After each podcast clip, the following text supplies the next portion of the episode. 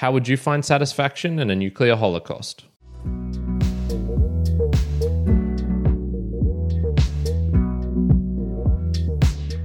Welcome, my Mere Mortalites, to another round of the Mere Mortals book reviews. My name is Kyrin, host of the Mere Mortals podcast, but I also do this one where we dive deeper into the books that we're reading to get out the juicy information, to give a summary, some reviews, some takeaways, some things to ponder upon. And indeed, we do have a lot to ponder upon today because we are reading On the Beach by Nevil Shute.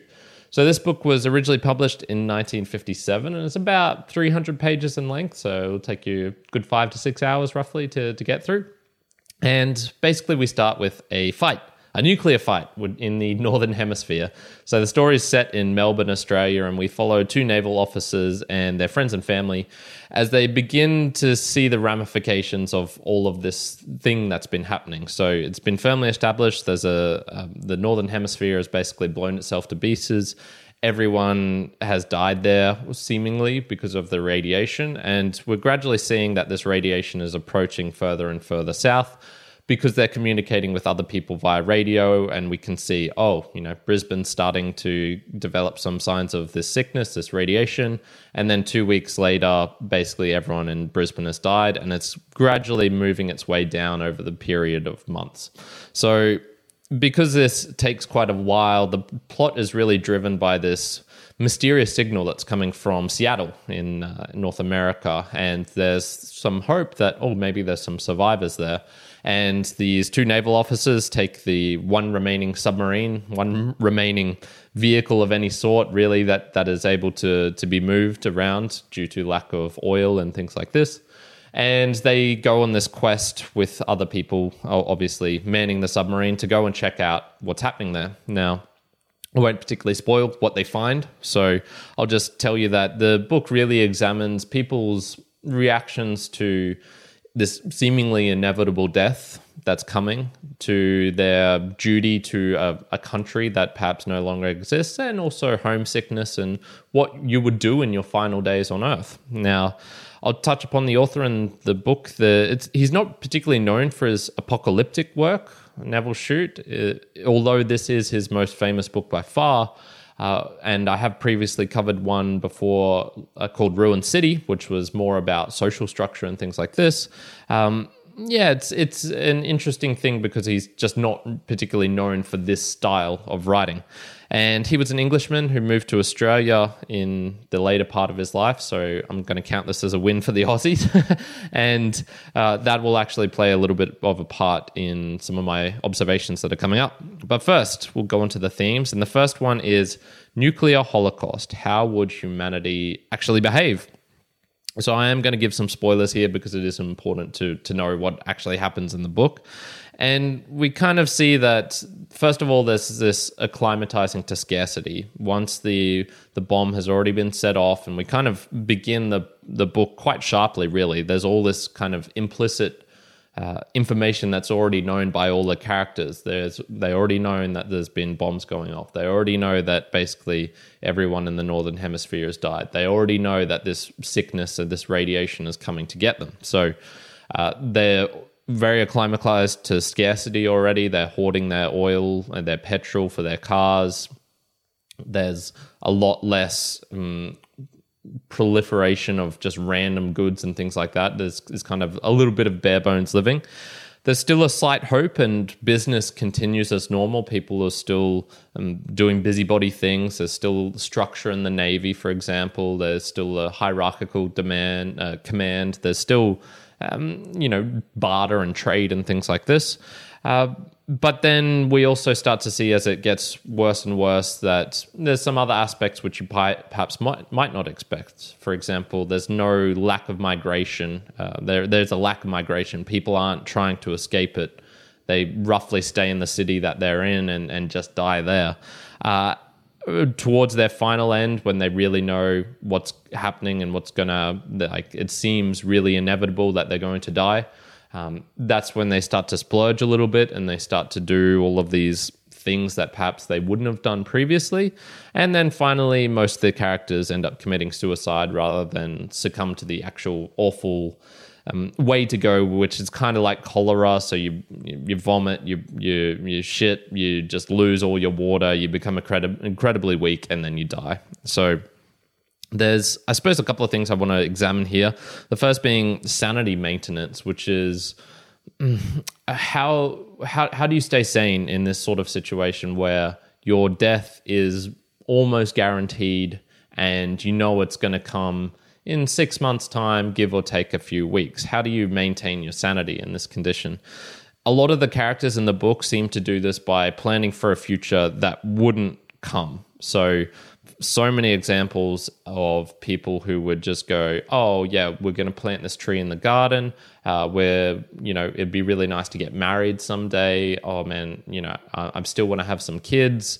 You know they're still giving birth and things like that. And it really is interesting to see. Okay, that to maintain their sanity, they really need to to have a fixed goal beyond what they know is is really possible in a way. So, I guess can you psychologically go on when you know that your end is coming up and it's going to come very soon? And does this delusion help of having this, uh, you know, it's not, it's, it's almost like willful ignorance in a way.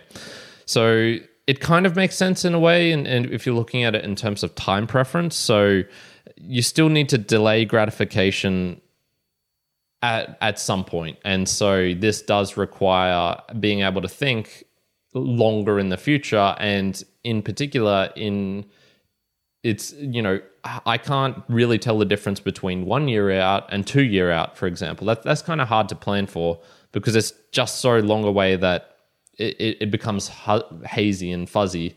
And so I think it is kind of rational in many ways for characters to think, you know, that it's coming, this death is coming in maybe a year's time. Um, you know, there's not that much difference between one year's time and 10 years' time when you're looking that far out. So, yeah, you know what? I'm just going to pretend that I'll plant this tree and I'll be able to watch this sunset with the shade of this tree in 10 years' time. I think that makes sense in a way. And but when it gets closer and closer, we start to see the characters their their delaying of gratification. That time preference gets um, a lot more higher. I believe is the way that you say it. So their their preference for the time that is coming up, they they know. Oh, okay. Um, I do actually value what's going to happen in the next month a lot more because I can kind of predict it a, a, lot more. And this is where we start to see them splurging and, and doing things that they wouldn't normally do. Now, this is all well and good for a book, but are there historical examples of this or in other areas of literature? How, how do people approach this? And this is where I kind of come away going, ah, I'm not too sure. So we have some historical examples like you could say that the bombing of Hiroshima by John Hersey, which uh, I've covered on this channel before, you know, the the people in there, even though they had this completely radical death scenario, you know, their whole life got turned upside down in an instance. There was still, you know, it's kind of different because there was no certainty that there would be, you know, dying of radiation in the next week or in the next month or in the next year, like like happened to many of them. But there was no chaos. There was no anarchy. People immediately after after getting like the bare essentials in place, running water again, shelter and things like that, you know, they they tried to just go on their lives with their lives and live a normal life again.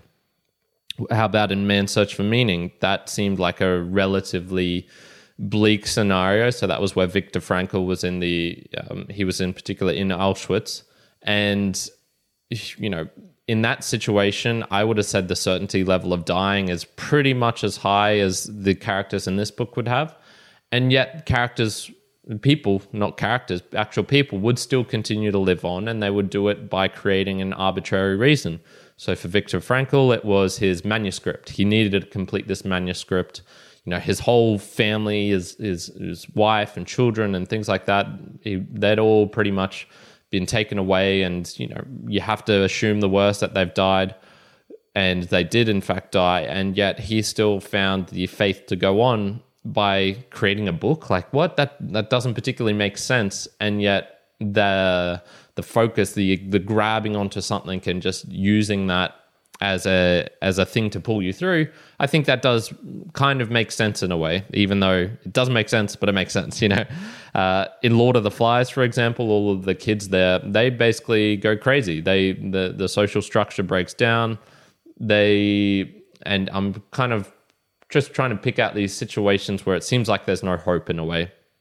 And in that case, they're children and they basically revert to this animalistic nature, uh, brutality, um, and that there is no kind of hope for the future for them, and they everything becomes much much worse.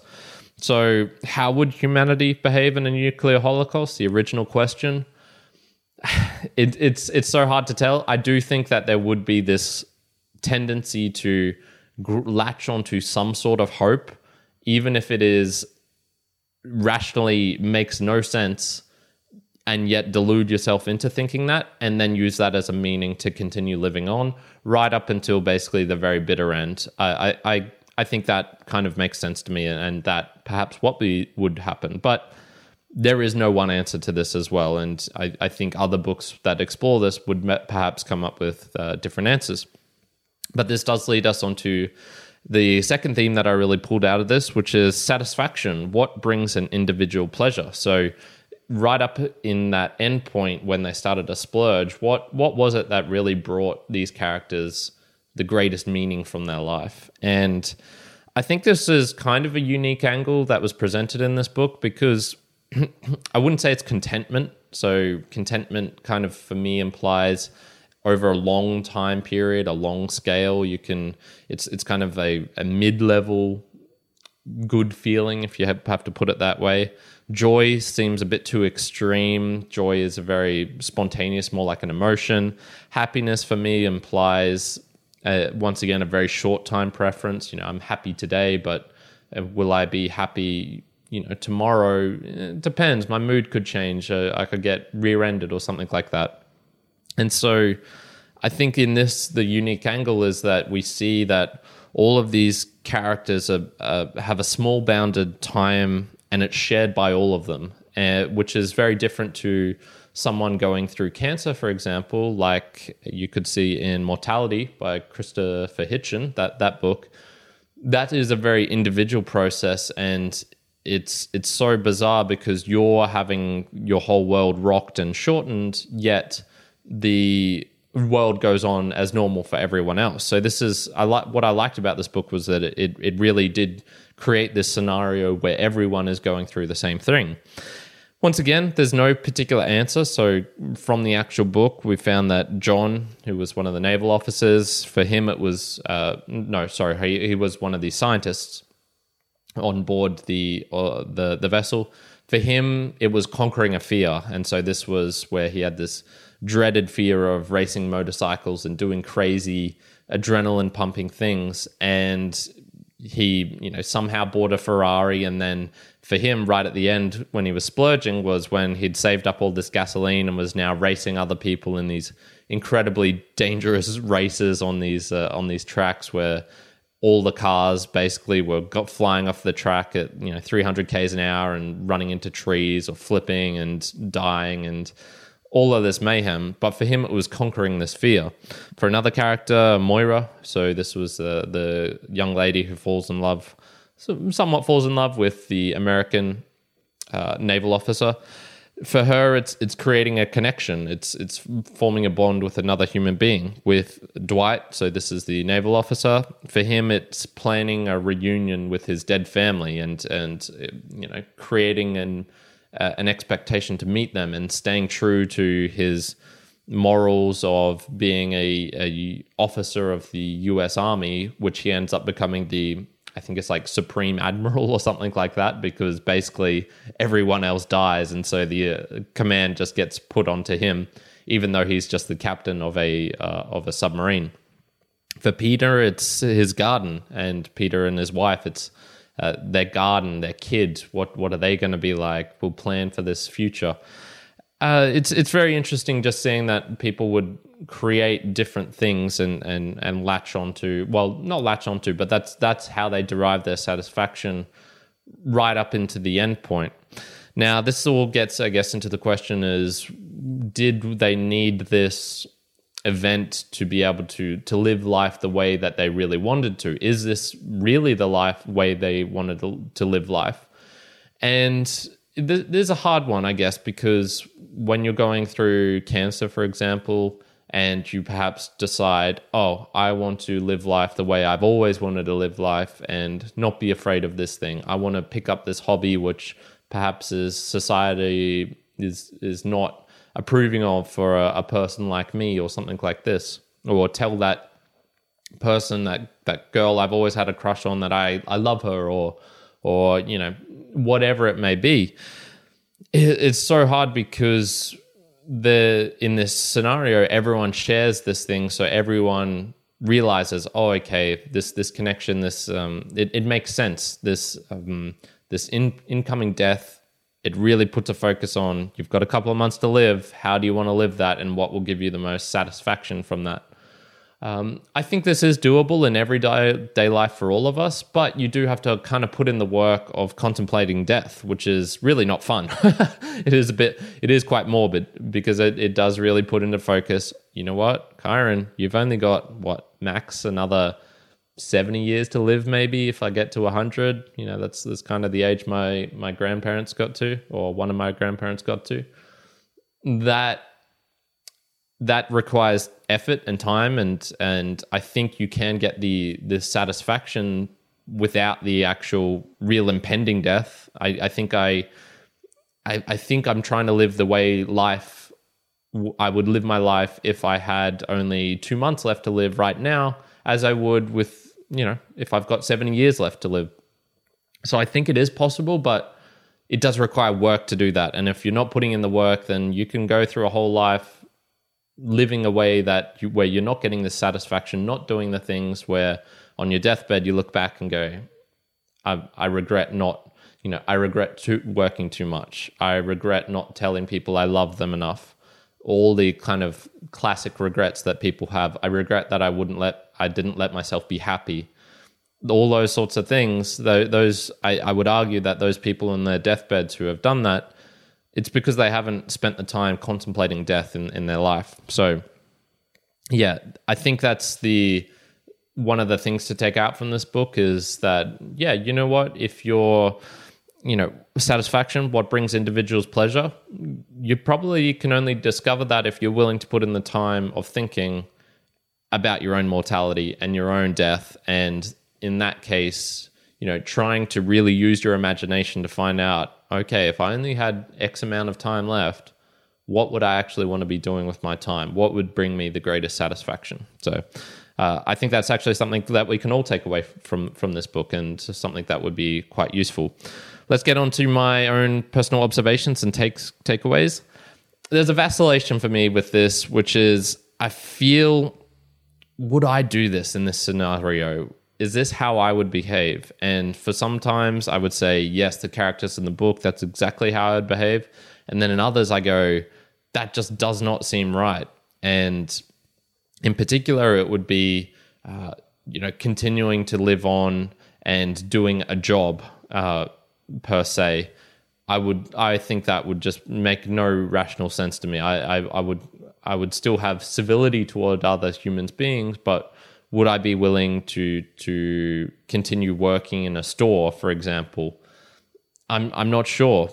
There seems to be would would there still be a functioning economy that happens in this book? You know, the one of the things that I got from this was wow, there, there's a real everything's working kind of normal. You know, they can't use cars, for example, but the the police still function. There's still, in general, there's no rioting, for example, in the book. There's no rampant murders, nor looting, nor you know the general just mayhem that I think you would expect from this scenario, um, which I feel is somewhat lacking in the book. I, I that's one of the ones where I went, man, it, it just does. It seems too orderly. It seems that he hasn't captured the the mayhem that would go on, the the chaos that would perhaps ensue.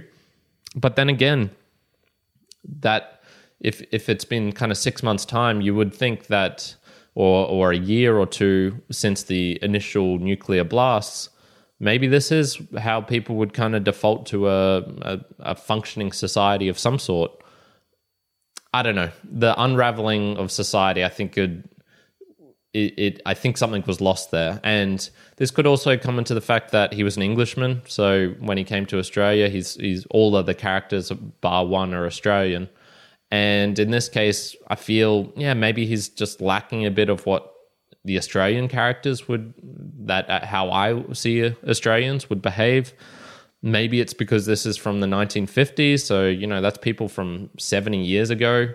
That's yeah, I, I suppose that's the um, that that could be a, a, a determining factor that people people definitely change their their mode of speaking and how they behave, and seventy years is a pretty decent time gap.